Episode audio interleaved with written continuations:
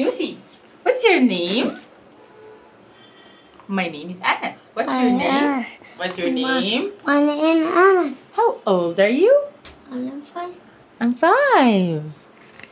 صح؟ نوسو ماما اسمها إيه؟ I shower, mom shower. ماما اسمها عايشة شكرا ميرسي قوي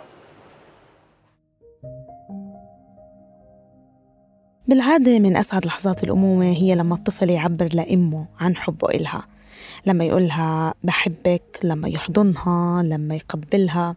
يعني هاي الطرق الأساسية للتعبير عن الحب والعاطفة. بس داليا واللي هي بطلة حلقتنا لهذا اليوم زي كتير من أمهات التوحد. ما قدرت تختبر تماما هاي التعبيرات بس بالمقابل وكعادة الأم اللي بتقاتل الدنيا عشان أطفالها قدرت تخلق علاقة مميزة مع طفلها أنس. هاي العلاقة فيها صدق كبير عطاء نادر حنية مش عادية. فيها لغة خاصة بيعبروا فيها بطريقتهم عن كل هذا الحب والعاطفة. أعدت حلقتنا هاي نهى الحناوي من مصر.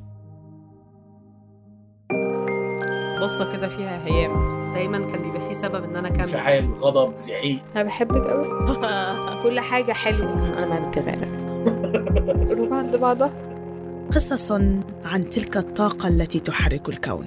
تستمعون لبرنامج بحب من إنتاج شبكة Kerning Cultures أنا بدأت أكتشف إنه في حاجة مختلفة في انس عن الأطفال التانيين من بعد ما تم سنة.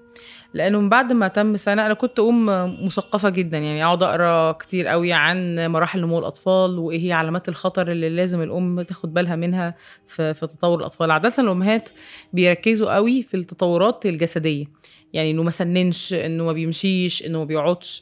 آه، لكن أنا بالنسبة لي كان كان عندي وعي شديد جدا بأهمية التطورات العقلية والاجتماعية ال- عند الطفل. فأنا بدأت ألاحظ إن هو ما بيستجبش قوي لما ننده عليه باسمه. مش بيبص في العين كتير لما نتعامل معاه.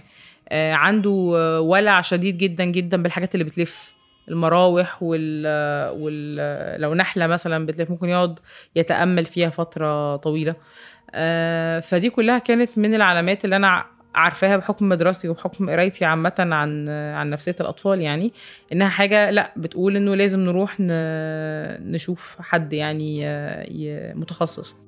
في الوقت اللي اتحرمت فيه داليا من الحب الرومانسي لقت نفسها كمان محرومة كأم من إن ابنها أنس يقول لها بحبك أو يحضنها أو يبوسها بشكل طبيعي زي أي طفل تاني ما بيعمل مع أمه. التجربة هي شايفاها امتحان حقيقي لمدى صدق أمومتها رغم كل الضغط النفسي اللي بتضعه عليها. داليا إيهاب يونس هي شابة مصرية عمرها 33 سنة مطلقة وأم لطفل على طيف التوحد. والتوحد ده اضطراب في النمو أطفال كتير بيتولدوا بيه وفي أغلب الحالات بيكون الطفل غير قادر على الكلام أو التعبير عن مشاعره أو التواصل مع أقرب الناس ليه حتى أمه. A B C D E F G H I and J K L M N P Q R S T U V W X Y and Z now I know my ABC next time sing with me برافو الحب في التوحد ليه ميزة وليه عيب. الميزة هي إن هو صادق مية في المية. يعني الأطفال كلها تقدر في سن بدري جدا يعني يبقى عندهم نوع من الإيه من الدبلوماسية كده اللي تخليهم يحبوكي ويبقوا لطاف معاكي عشان انتي معاكي حاجة هم عايزينها. إنما الأطفال التوحد ما عندهمش الكلام ده. هو يا بيحبك يا عايز يتواصل معاكي يا لأ. مفيش فيها فصال. فده معناه إن هو لو أظهر لك الحب فده معناه إن هو فعلا يقصده وفعلا آه، يعني آه، تقدري تطمني إن انت مع كائن من الكائنات النادرة جدا في الحياة اللي هتديكي مشاعر صادقة 100% العيب بقى إن ده مش دايما بيكون بالصورة اللي انت تتوقعيها وفي الوقت اللي انت تتوقعيه. في أوقات كتير قوي كنت بحس إن إن أنس بيحبني بشكل خاص. يعني كان أحيانا يقف كده في في المطبخ وأكون بعمل حاجة وبعدين فجأة أبص له ألاقيه بيبص لي بصة كده فيها هيام شديد جدا. واحيانا تانية كنت أبقى بعيط قدامه وهو قاعد بي- بيلعب وبيضحك وبياكل ولا فارق معاه خالص. خذلان يعني بيكسر القلب بشكل لا تتخيليه. بالذات بقى إن أمهات ال- ال- الأطفال عندهم توحد بالذات بتبقى حياتهم كلها متغيرة ومتبهدلة ومتشقلبة بسبب إنها بتودي بقى آه، جلسات تخاطب وبتتكلم مع المدرسة وب- وبتعالج المشكلة اللي حصلت بسبب تصرفه هنا. فهي أصلا بتبقى عليها أعباء كتيرة جدا جدا تتعلق بمواجهة المشاكل اللي حاصلة بسبب الحالة بتاعته فلما ما تلاقيش تقدير ولما ما تلاقيش حب وحنان وتقدير كافي من الطفل ناحية ده. ده ده بيبقى شيء مؤلم جدا جدا. لكن أما أنا بفكر فيها آه وبشوف إنه ال- ال- التعبير بتاع الحب غير المشروط اللي الناس دايما توصفه بالأمومة. مفيش تجربة أعتقد ممكن ام تمر بيها زي إنها تكون بتعمل كل ده لطفل ما بيعبرش عن حبه ليها بشكل طبيعي. يعني انت لو عايزة تختبري فعلا إذا كنتي بتحبي ابنك حب غير مشروط جربي إن انت تعملي له آه، حاجة حلوة جدا هو بيحبها وما يقولكيش حتى شكرا وما يبوسكيش ما يطبطبش عليكي لما تعيطي علشان هو ما, ما عملش الحاجات دي. فكان بيألمني جدا لما بقرأ حاجات أو أسمع حاجات من صحابي إنه قد إيه البنات حنينين ولما تشوفني بعيط تطبطب عليا وقد إيه ألو... بالذات بقى علاقة الولد بمامته. يعني دايما كانوا صحابي بيقولوا إن الولد حنين قوي على مامته والبنت حنينة قوي على باباها فأنا ما كنتش بشوف ده. كان بيمر عليا لحظات سودة جدا جدا جدا. أبقى محتاجة حد يطبطب عليا وهو مش فاهم أصلا. ومن وقت تشخيص أنس وداليا متبعة برنامج تأهيل غاية في التعقيد. قائم بالأساس على جلسات تخاطب وتنمية مهارات مختلفة بشكل يومي. ونتيجة شغلها لساعات طويلة فهي بتعتمد بشكل كبير على بوحة أو ربحة مربية أنس اللي بتلازمه من ساعة ما بيصحى لحد ما بينام.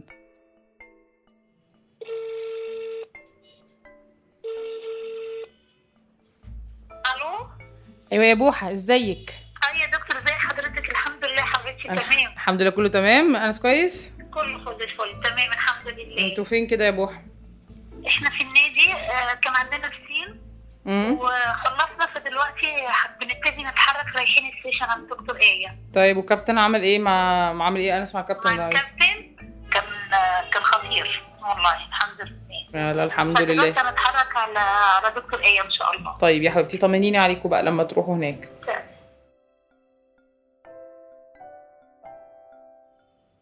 أحيانا أنس بيبقى عنيف قوي في التواصل بيني وبينه. يعني آه، أما يجي يحضني يلزق مناخيره في مناخيري قوي لدرجة إنها حاجة توجعني. آه، يقعد يطبل عليا جامد قوي أحيانا بفتقد جدا بس ان يبقى في حضن عادي. إنه يقول لي أنا بحبك. وفي لحظات تانية كنت تلاقي إنه هو من نفسه كده يقوم جاي وقاعد في حجري أو قاعد ماسك في في راسي أو قاعد يغني لي أغنية. بشكل أنا ما توقعوش وفي أوقات أنا ما توقعهاش. أنس مثلا من الحاجات اللي هو بيحب يعملها جدا حضن الوش. حضن الوش ده يعني إن هو يقرب وشه من وشك جدا ويلزق مناخيره في مناخيرك ويقعد يحرك مناخيره يمين وشمال.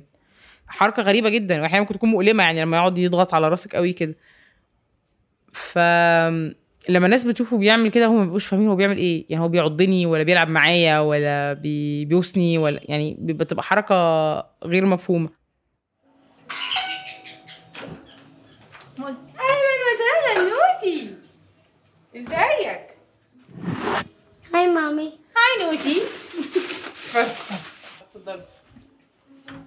تيجي تقعدوا معانا كده جوه. بنصلح البيانو علشان نعزف ال ABC زي ما أنتوا عاوزين زي- ما أنتوا عاوزين. يلا يا نوسي هو أنس لحد دلوقتي مش مش بيبوس بوسة عادية لكن هو بيلزق بقه فيكي قوي كده وي... ويعتبر إن دي هي ال- البوسة يعني. لكن أنا فاكرة أول مرة عرف ينطق I love you وأول مرة عرفت أعلمه إن I love you بيترد عليها ب I love you too أنا بحبك أنا بحبك أنا كمان. في الأول أول ما ما علمتها له كنت زي أي أطفال التوحد هم كتير قوي بيكرروا وهم مش فاهمين ال- الحاجة اللي بيقولوها يعني.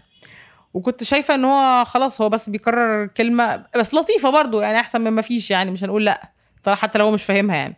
لحد ما في مرة كنا رايحين النادي وهو أصر إصرار شديد جدا إن هو ما ينزلش من العربية مش عاوز يدخل النادي. وأنا ما كنتش فاهمة ليه وعياط وصريخ ولا مش عايز. فرحت جبت له حاجة حلوة ورجعنا قعدنا في العربية ما نزلناش رحنا النادي. فقعد ياكلها وبص لي وقال لي اي لاف يو فدي كانت أول مرة أحس إن هو قصدها فعلا إن هو بيقول لي ده كتعبير عن اللي هو حاسس بيه. ف... ففكرة إن انت إزاي تشرحي للعالم الخارجي إنه طريقة تعبيره عن الحب ممكن تكون مختلفة جدا جدا و... وتفهميهم إنه هو طفل مختلف شوية فيما يتعلق. بمشاعره وبالحاجات اللي بتبسطه وبالحاجات اللي هو قادر يعبر عنها. ده تحدي كبير جدا. أهلا اسمي أنس وبيدلعوني نوسي أو نوسو أو النوسي أو كوانكوسي وعندي خمس سنين. دي ماما أكتر حد بحبه وأكتر حد بيحبني. من وأنا عندي سنة ونص ماما single رغم إنها بتشتغل كتير جدا علشان تصرف عليا بتحاول دايما تقضي معايا وقت لطيف. أنا وماما عايشين مع جده وتيتا وخالته. أنا بحب المايه جدا وسباح ملوش حل. ماما شايفة إني كان المفروض أتولد بزعانف بدل رجلين. أنا ما بتكلمش قوي بس بغني وبعمل إيقاعات طول الوقت. بحب أقلب وألف الحاجات واحيانا حوالين نفسي. المعرفة هي أول طريق الحب. أنت علشان تحبي حد أول حاجة لازم تعرفيه. وبالتالي أنا حسيت إنه أنا من واجبي كأم آه إن أنا أتحدث بلسان ابني عنه. وطالما إن هو مش قادر يتكلم ويقول عن الحاجات ال- الكويسة اللي فيه زي كل الأطفال التانيين لما بيتسألوا أنت بتحب إيه؟ أو إيه أكلتك المفضلة؟ أو إيه آه، لعبتك المفضلة؟ هو ما بيقدرش يعبر عن ده لكن هو عنده ده. ففكرت إني أعمل presentation بتكلم فيها على لسانه يعني حتى كتبتها كانه هو ال- اللي بيتكلم بحيث إني أدي فرصة للمدرسين بتوعه وللأمهات بتوع زمايله في الفصل إن هم يعرفوه كأنه طفل عادي بي بيقدم, بيقدم نفسه ليهم يعني. أنا ما عنديش صحاب كتير علشان عندي مشكلة في التواصل مع الأطفال اللي في سني. بفضل إني أعمل حاجات كتير لوحدي. ومش بتعامل معاهم غالبا إلا لو معاهم حاجة أنا مهتم بيها. بس بمساعدة ناس لطيفة ومهتمة بقدر إني أستمتع بوقتي وسط الأولاد التانيين. أنا زي الأطفال التانيين عندي أوقات كويسة ووحشة بس يمكن أوقاتي الوحشة بتكون أصعب شوية لأني مش بعرف أعبر كويس. وضع أنس كان حقيقي جدا جدا لدرجة إن هو كشف حقائق تانية أنا ما كنتش واخدة بالي منها أنا وأبوه. يعني أنا بعتبر إن وجود أنس تجربة مغربلة جدا جدا لكل المشاعر اللي أنا كنت أنا وأبوه نكنها لبعض وكان فيها شوائب كتير قوي مغطية على الحقيقة. مين؟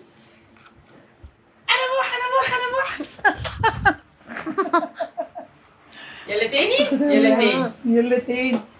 تعالي بوحة. يلا. أنا اتخطبت وأنا عندي 21 سنة. واتجوزت وأنا عندي حوالي 24 25 سنة يعني ما بين في السن ده. آه، وهي كانت قصة حب آه، عنيفة يعني كان زميلي في الكلية و وحبينا بعض وبنينا بيتنا يعني طوبة فوق طوبة. آم، وهي تجربة أنا مش ندمانة عليها أبدا يعني رغم إنها انتهت بالطلاق لكن آه، هي كانت تجربة حلوة في وقتها. أنا كان آه، ولا زلت يعني أكتر حاجة أقدرها جدا جدا في الحب الاهتمام بالتفاصيل الصغيرة آه، يعني وأنا قبل ما ما نتخطب أنا وأبو أنس كنت بفكر دايما إنه تبقى حاجة لطيفة جدا إن حد يلقط كلمة من اللي أنتي بتقوليه وبعدها مثلا بشهر أو شهرين يفتكرها ويقول لك أنا افتكرتك لما قلتي كذا. دي بالنسبة لي مثلا كانت سمه اهتمام وحب لطيفة جدا. فكرة إنه لما تكوني وسط مجموعة ناس وبتتكلمي في حاجة محدش مهتم بيها تلاقي حد مهتم إنه يسمعك مهتم إنه تكملي أكتر مهتم إنه يناقشك في اهتماماتك الغريبة أو في في الحاجة ال- الأغلب الناس مش مهتمين آه، بيها. ففكرة ال- التفاصيل الصغيرة دي أنا طول عمري تفرق معايا جدا ودي من من الحاجات اللي أنا حبيتها جدا جدا في في أبو أنس لأن هو كان بيشوفني وسط الزحمة.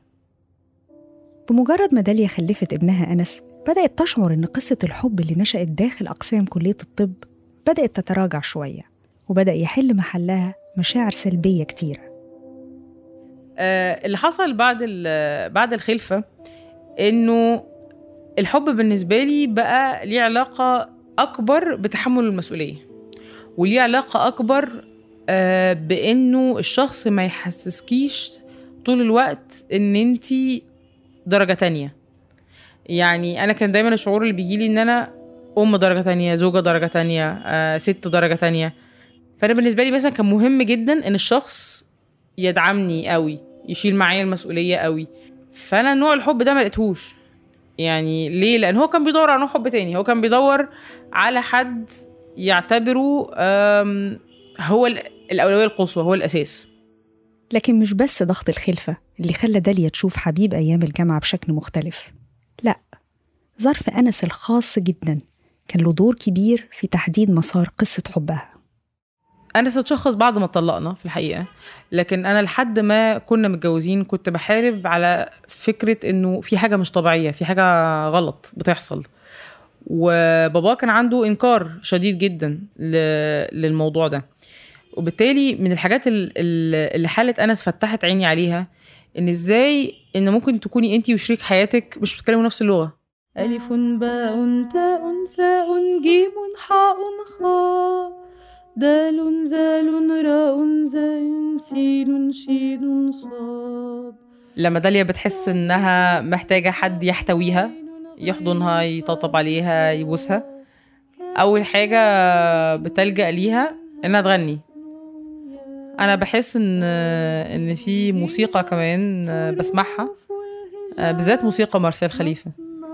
آم، بتطبطب عليا حرفيا. يعني أنا بحس إنه في نغمات معينة في العود بيبقى ليها صوابع بحسها على كتفي وبحسها على شعري وبحس إنه ال- ال- المزيكا أحيانا بيبقى ليها شخص بتتحول لشخص قاعد جنبي بيطبطب عليا وبيخلي باله مني وبيقول لي معلش.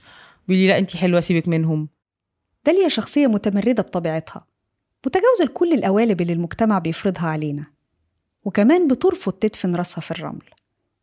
أول ما حست إن علاقتها الزوجية غير مشبعة ليها عاطفيا أنهتها. وأول ما حست إن دراستها للطب مش هي اللي هتخليها تحقق اللي هي عايزاه تركت المجال كله واتجهت لمجال العمل في العلاقات العامة. وكمان أحيت هواية قديمة كانت عندها هي الغنى وعشق الموسيقى.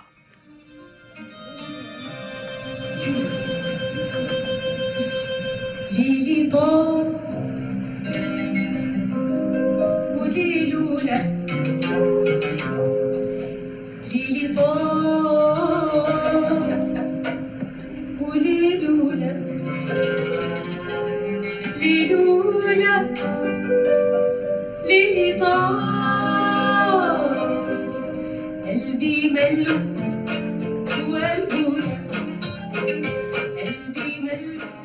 الهواية دي بالتحديد بتساعدها على مد جسور من التواصل مع أنس.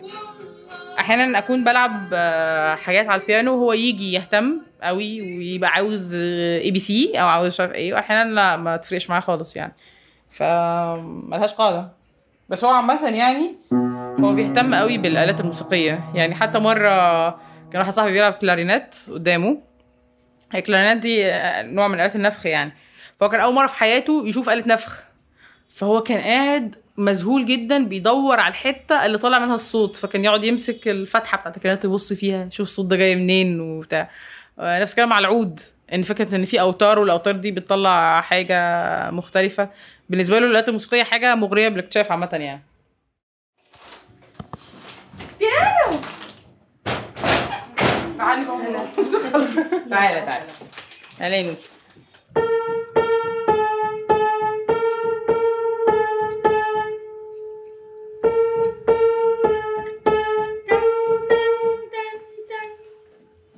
نوسو الحاجة الوحيدة اللي هو بيحب يعزفها على البيانو بشدة إن هو يلعب دول النغمتين دول. وأحيانا يعني يشفت يعني هو مثلا بيحب قوي يعمل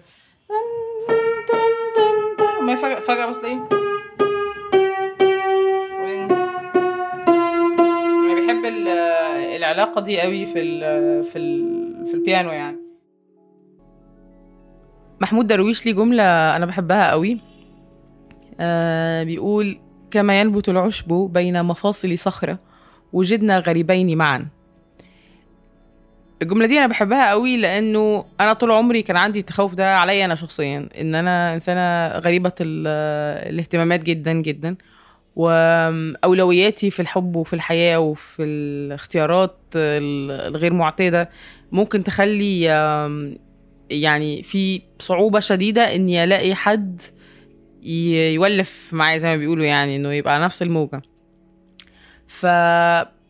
فالغريبة إن أنا لقيت ده ولما بفكر في أنس وبفكر إن هو التحدي بالنسبة له هيبقى أكبر بفكر طب أنا ليه ما أشوفش إنه على قد ما على قدر أهل العزم تؤتى عزائمه؟ يعني يمكن هو على قد التحدي اللي عنده على قد الريورد أو على قد الجايزة اللي هياخدها في الآخر إن هو فعلا يلاقي حد متقبله زي ما كان هو أهم حاجة في الحب القبول والاحترام.